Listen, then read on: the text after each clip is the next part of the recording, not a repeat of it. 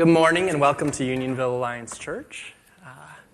It's good for Marilee and I to be back. We were just on a short-term missions trip to Swaziland. So this is kind of our first Sunday back participating fully in the service. We had an awesome time over there showing God's love to children mainly. We worked with an orphanage as well as with local churches to give out food and disciple the people in charge of these kids, so that they can grow up with the firm foundation of those who grow up in the church. Let's pray. God, we thank you for your faithfulness. We pray that as we open your word, that you help us to learn how to express ourselves to you. We pray that you would guide us in your loving embrace. Lord, guide my words as you have given them to me. And just be here, Holy Spirit. In your name we pray. Amen. So we're in a series going through the Psalms, looking at different ways to express our emotions to God. This morning we're dealing with a very difficult topic. It's one that we don't discuss, especially not in church. It's a topic that many people run away from. They don't want to know about it. They don't want to hear about it. We hide this emotion to the best of our abilities and pretend that what we're doing is okay and we're surviving. It's an emotion that may drive us to do crazy things.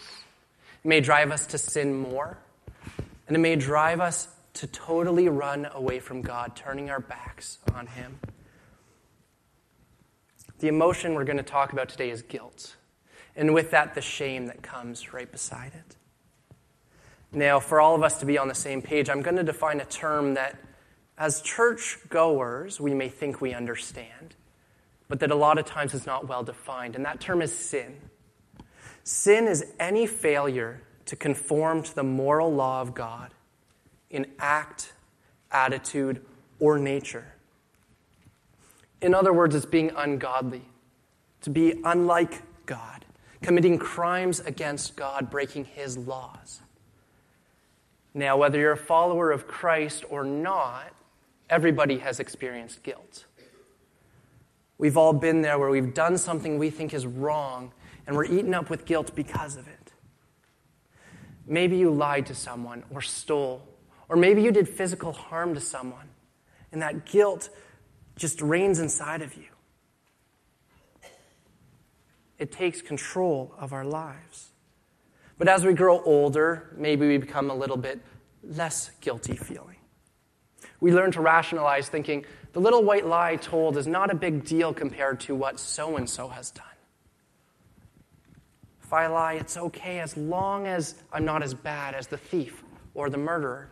And that's how we start to rationalize.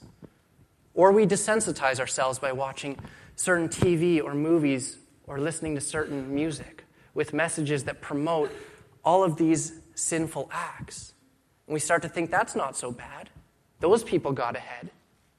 So can I. As long as it's for my benefit, maybe there's nothing wrong with it. And finally, the thing we do most often is find excuses. We tend to blame other people for our problems. Maybe you blame your parents. If they had only given me this thing, if they hadn't punished me quite so much, if they had raised me better, I wouldn't have done that. It's their fault. Or maybe it's the government that we blame. If taxes weren't so high, I wouldn't have to hide my income. I wouldn't have to cheat on my taxes, work under the table, pretend like I only earn this so I pay less so I can put food on the table for my family. It's not my fault that I have to steal. There's always some sort of method that we employ to lessen our guilty feeling. When I was in grade 7, we had locker buddies. So you were assigned someone to share a locker with because there weren't enough lockers to go around.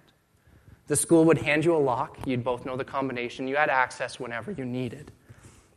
Well, as a young person, I thought, let's try and see if I still fit in the locker.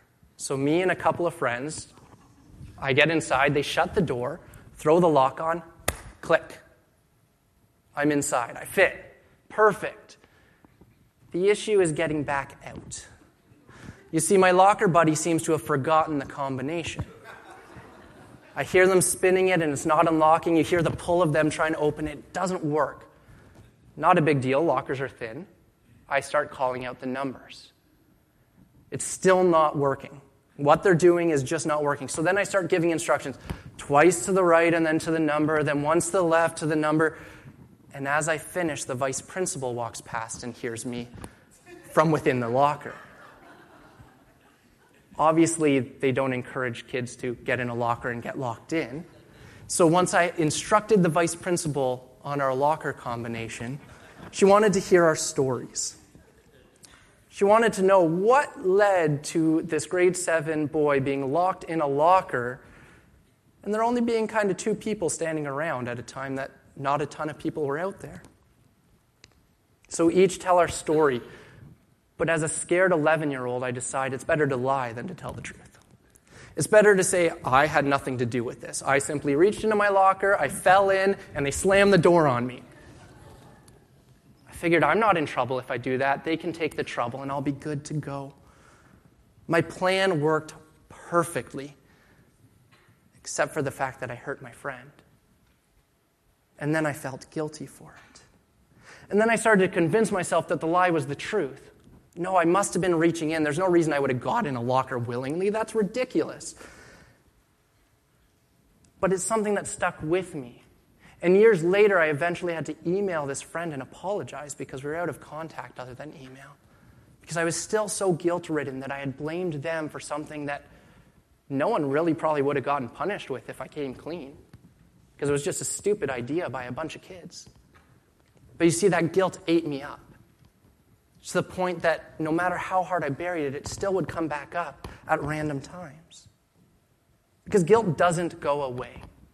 No matter the methods we use, we cannot remove the guilt. It festers like an open wound. We ignore it. We hide it. We pretend life is good. But it doesn't fix things. I'm sure everyone has some sort of story where they felt guilt. Maybe it seems a little silly as an adult looking back over what we did. Or maybe it's something that still rules our lives. Either way, we all know what guilt feels like. Maybe you've lied like I did and hurt a friend. Or maybe you've cheated. Or maybe there was a test. You just looked over and took one answer from your friend. Or as I said before, with your taxes, maybe you filled out that line a little bit lower than you should have. Others may feel guilty for sexual wrongdoing. Maybe you've cheated on a spouse, with a friend or a coworker, or even looked at pornography. There are all these levels of sin in the human mind, but all of them are wrongdoing. All of them are sin, and all of them create guilt. Because when we sin, when we do wrong, we step outside of God's will. Guilt becomes all-consuming. It drives us away from family, friends, and especially God. We run from God because if He finds out our guilt, we have to admit it, and we don't want to. Out of fear, we run because we don't want to be found out. Now, luckily we have God's Word. We have the Bible that tells stories and stories of different life experiences of those who follow God and those who don't.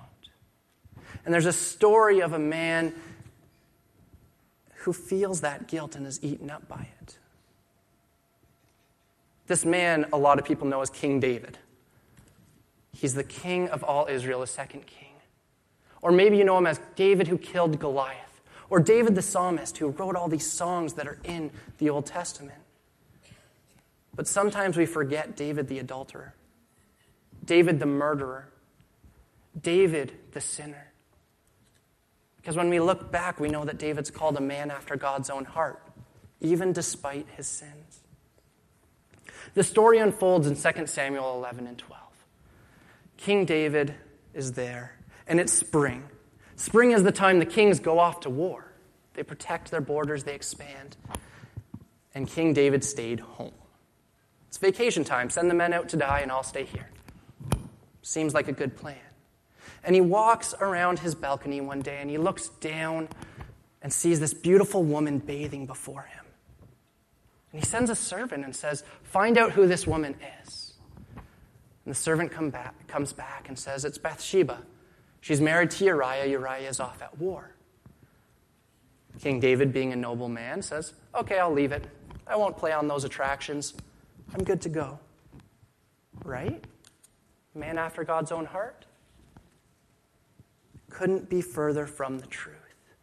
David, fully knowing that Bathsheba is married, sends for her, brings her to his palace, and sleeps with her. He commits adultery with one of his men's wives. But it gets worse. You see, it should have been forgotten, but Bathsheba gets pregnant.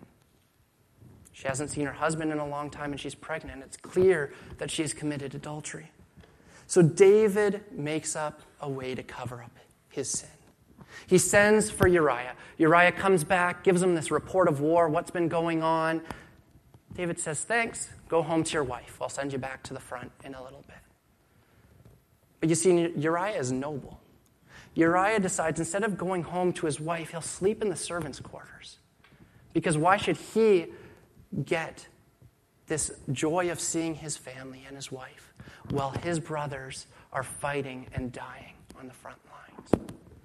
So David thinks up a new plan. The next day he gets him drunk. We're going to have a party, drink as much as you want, then go home to your wife. But even in a drunken state, Uriah is more noble than King David, and he stays in the servants' quarters again. Now David's in trouble. There's no way to say that it's Uriah's kid. So part 2 of the plan starts, plan B. You see, David writes a letter and gives it to Uriah to deliver to the captain of the army. The letter instructs the captain to bring the men into war. Put Uriah in the worst part of the battle, the most dangerous part of the battle, and when everybody is dying, retreat. But don't tell Uriah. Let Uriah be slain. Problem solved. Husband's dead. No one has an issue. David waits the proper time and marries Bathsheba, looking like the good guy for adopting in this family who has lost a husband and a supposed father. Life seems to go on. A few of the servants know, obviously the commander of the army knows, but things seem all right until God instructs Nathan the prophet to come by and talk to David. Now Nathan, being a wise prophet, decides not to go right to the heart of the issue, but tell a parable. He says there's a rich man. He has lots and lots of sheep, but there's also a poor man with one sheep. And the poor man takes care of this sheep like his own child.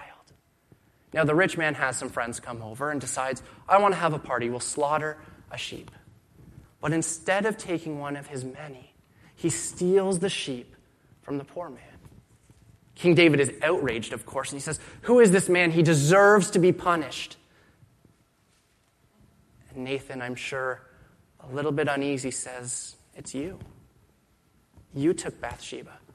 You had access to any of the single women, and yet you took what didn't belong to you. We find David's response in Psalm chapter 51. After Nathan approaches him, his guilt is fully realized and he cries out to God. This is what he says. Have mercy on me, O God, according to your steadfast love. According to your abundant mercy, blot out my transgressions. Wash me thoroughly from my iniquity and cleanse me from my sin. For I know my transgressions, and my sin is ever before me. Against you only have I sinned and done what is evil in your sight, so that you may be justified in your words and blameless in your judgment. Behold, I was brought forth in iniquity, and in sin did my mother conceive me. Behold, you delight in truth in the inward being, and you teach me wisdom in the secret heart.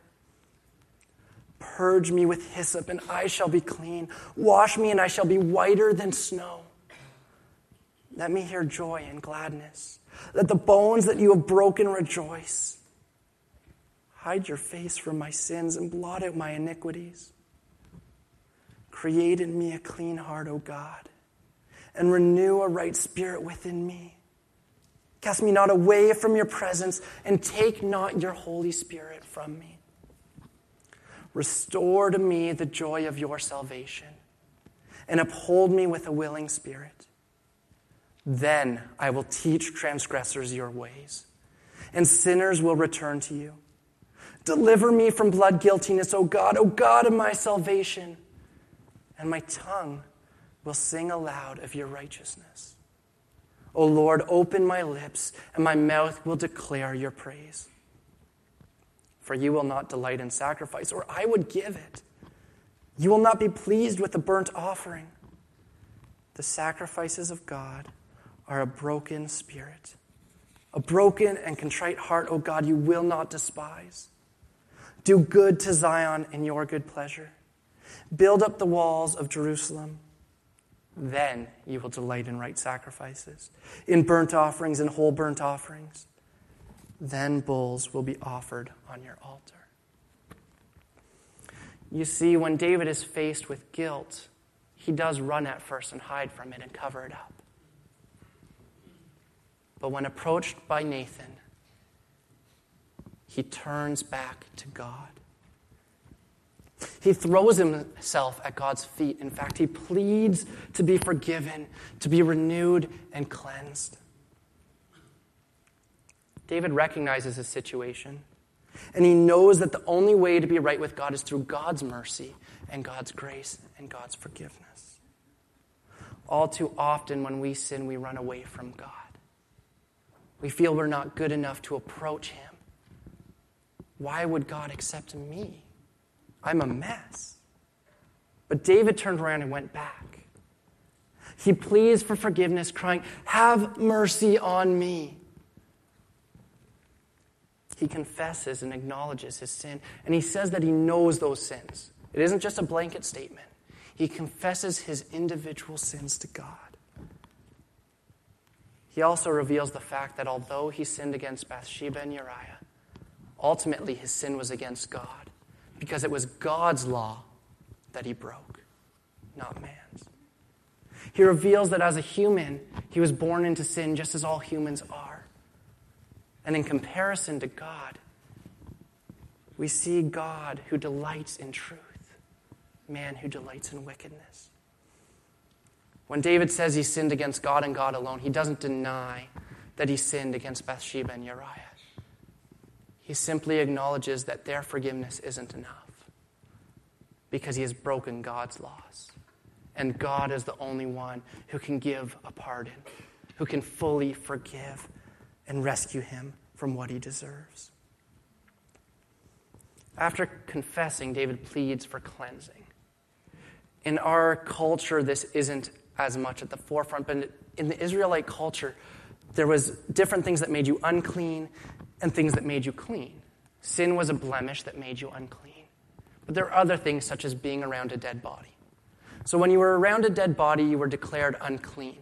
And in order to be made clean, a clean person must take hyssop branches, dip them in water, and sprinkle them on you. And that would represent a ritual cleanness that was given. And there were also ritual baths that they would have to take to cleanse themselves. That's what David is asking for.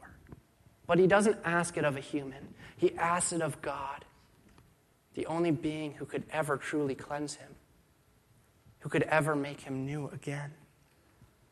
In fact, he talks about being whiter than snow, true cleanness throughout his entirety, recognizing that he himself could never do enough to cleanse, to be right with God. Then we approach a very famous part of the passage. Verse 10 and 11. But we also must include verse 12 in this. This is what it says. Create in me a clean heart, O God, and renew a right spirit within me. Cast me not away from your presence, and take not your Holy Spirit from me. Restore to me the joy of your salvation, and uphold me with a willing spirit. David doesn't just ask for forgiveness, he asks for restoration. He asks that his spirit would be restored. He calls upon God not to just mend his broken and dirty heart, but to create a new, clean heart within him. His heart is damaged and dirty and sinful, and he needs a new heart from God. He pleads not to have God's Spirit taken from him. You see, we already saw that with Saul, the first king of Israel. Saul sinned, and God removed his spirit and anointed David. And David became king, and David is scared that this sin might separate him from his Creator. So he pleads not to have the Holy Spirit removed from him. He understands the weight of his sin.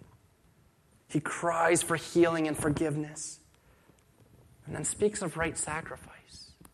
The sacrificial system back in Israel was to slaughter an animal for your sins. David recognizes that just an outward act doesn't fix things, that the only sacrifice that God fully accepts is a broken and contrite heart. David breaks before God and says, I need you. At the end, there's kind of a strange few verses. There's a call for the healing of Zion, of Jerusalem, of the people of Israel. Seems a little weird because David over here is pleading for his personal forgiveness and healing, and then this few verses suddenly plead for the people of Israel. It doesn't seem to make sense. Some even say that maybe that was added later. But the truth is, David's sin affected his community. His sin hurt other people. His sin broke relationships. In fact, as the king, when he sinned, he may have made other people feel they were justified in their sins. If King David can get away with adultery and murder, I can do whatever I want. It's up to me because he got away with it. I'm good. You see, the whole community needed healing because of David's sin, not just David himself. Just as when we sin, we affect others in our community, especially very large sins that can separate churches, split churches, chase people away from God. We need to pray for healing for those we have hurt with our sin, as well as our own healing. And finally, we'll jump back to a section of verses that I've skipped. Verse 13 through 15. This is David's response to God. Then I will teach transgressors your ways, and sinners will return to you. Deliver me from blood guiltiness, O God of my salvation. And my tongue will sing aloud of your righteousness. O Lord, open my lips, and my mouth will declare praise. You see, David didn't go to God for forgiveness and keep it quiet. This psalm was published for everybody in the community. David used his sin, his story or testimony, to direct people back to God. He humbles himself, acknowledging his sin before all of God's people. And he allows God's grace and mercy to shine through in the midst of his sin. You see, when God forgives, when God shows mercy to the undeserving, you must rejoice. Whenever we're freed from a debt, we find joy, whether that's a debt to a person, but even more so to God. God turns our shame and guilt into overwhelming joy in salvation. How can we feel anything other than joy as we look upon our Savior, Jesus Christ, who took our punishment that we deserved, the wrath of God that should have been on each of us? He bore on his shoulders so that we might be forgiven, so that we could approach the throne of God and say, cleanse me, heal me, forgive me, so that we might not have to take on the punishment. Christ made us right with God through his sacrifice, because he's a perfect sacrifice, because he is God. We can be healed and called children of God. We're left with two choices when it comes to guilt. We can wallow in our guilt. We can push it down and try and hide it and just leave it in our lives, pretend like life is good. Or we can follow David's example, where he seeks forgiveness and healing. There are four steps that David takes throughout this psalm. Step one, he faces up to it, just as we need to face up to it. David approaches God and admits his sin. He recognizes that he has sinned. The second step we need to take is to deal with God about our sin. Simply seeking forgiveness from those we harmed is not enough. David knows that. And he goes to God and explains that he understands he sinned against God. That's step two, dealing with God. Step three is a desire to change. You see, David didn't walk up and say, I've sinned, and walk away and continue sinning. He desired change in his life. He sought renewal, a recreated heart. But also he pleads for a willing heart to accept the change that has to be done. And the final step, step four, is to believe that God will accept you. David gives his response to God's forgiveness, believing that God is faithful and that his grace is sufficient. How much more now that we have Jesus, who has died once for all, can we trust that God is faithful to forgive us and heal us and renew us? We're already past God's provision of eternal life through Jesus' sacrifice. David hadn't seen it yet, but trusted God. We have so much more reason to trust God. Let's pray. Dear God, we thank you for this psalm. We thank you for David and the example that he sets for us. We thank you that even in the midst of his sin, David turns back to you and you forgive him. We pray that you would help us come to you with our guilt, with our sins, with our pain.